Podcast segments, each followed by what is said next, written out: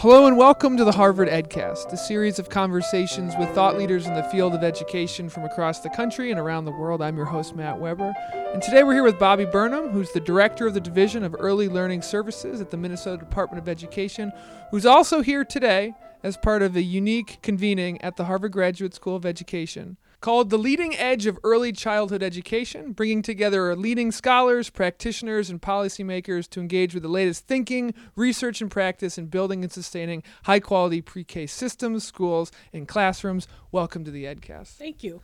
Very much the work that you're doing in Minnesota has been highlighted by some of the conveners today as getting everything that they would hope to be right in early childhood right. And I'm curious uh, for you too, if you don't mind, put on your bragging hat and tell us a little bit about what you're doing there that that's working and that can be shared out for other folks in early childhood. Well, thank you, Matt.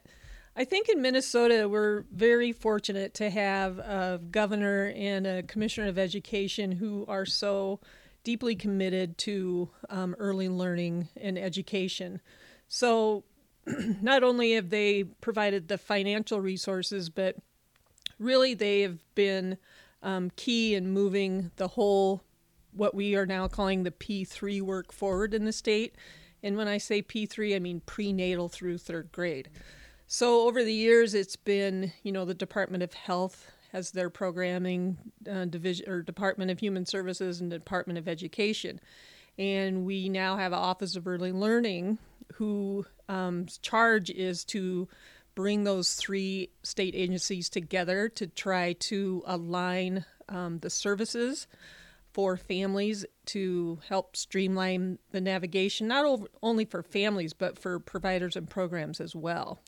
So how long has that uh, sort of new division been uh, existing for? Because you know it's a new, potentially a new position for you as the director of it, and then how it kind of came together. Well, it's actually a separate office. So I'm housed in Department of Ed, and the Office of Early Learning is kind of a um, convening of the three agencies. So there's a separate director there, um, Melvin Carter, and he um, kind of is the the force behind the the public coordination of the early learning programs and services, and I'm kind of more of the um, on the ground implementer of the services. So just give us a couple examples of how, how this division works and how it's a kind of combination sure. of all the different sectors. Well, Minnesota is very fortunate to be a race to the top state. So we are one of the first um, set of states who received the, the round of race to the top. So we are actually um, collaborating on about eight to 10 projects with our sister agencies. And so through Race to the Top, we are working with the Department of Human Services around our um, TQRIS system, which is called Parent Aware.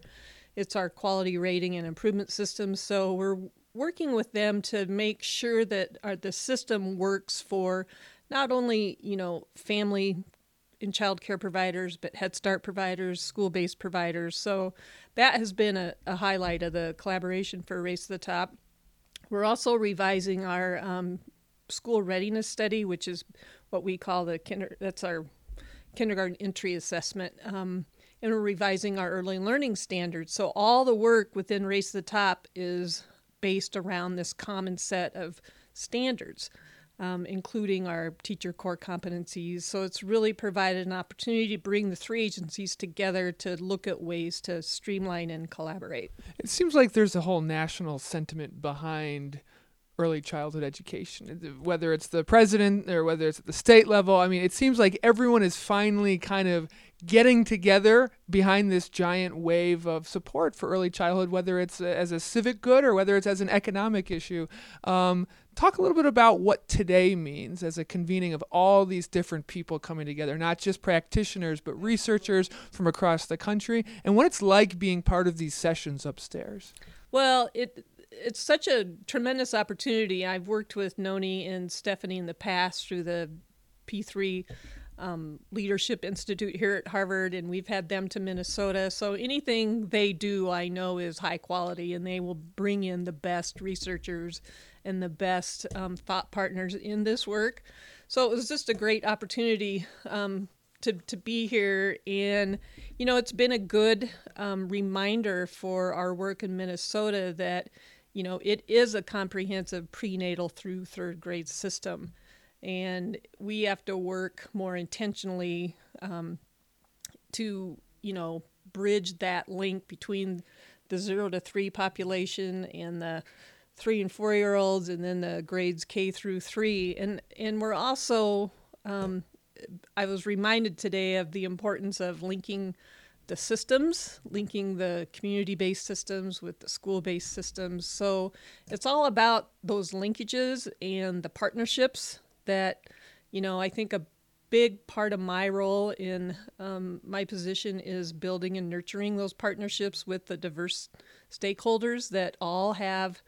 Um, a real high stake in the early learning community in Minnesota. And today is obviously a great day to network and partner with people a- across the country. So usually these convenings happen and then people uh, head home and have a whole list, a whole binder full, uh, a notebook full of things that they want to start to implement and start to do. Uh, the day's only half over, but what's on that list right now? What do you want to bring back to Minnesota, bring back to your de- department, uh, and get things rolling or moving or moving forward? Certainly, I think the um, we, you know, it's we are working on. We have an upcoming session and We've been working with our um, Office of Early Learning agencies to kind of look holistically at how the programming within each agency can come together and present a, a comprehensive proposal. And we're really, you know, more so than ever, um, for myself especially, because I'm kind of, I come from the K 3 world and the pre K 3 world.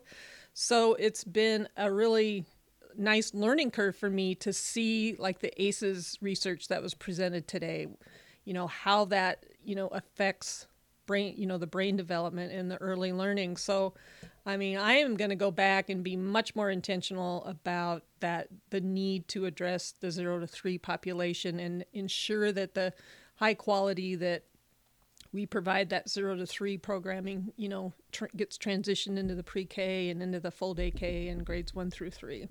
Are there any outstanding questions that you want to have answered before your day ends today? You've got a few more hours left, and then presumably right. on a plane back home today well, or tomorrow. In Minnesota, you know, we are scaling up at a really rapid pace. I mean, we implemented statewide full day K, and you know, the governor has committed to ensuring that every three and four year old in the state has access to high quality programming. So that's looking at, you know, what are we doing with, with pre K?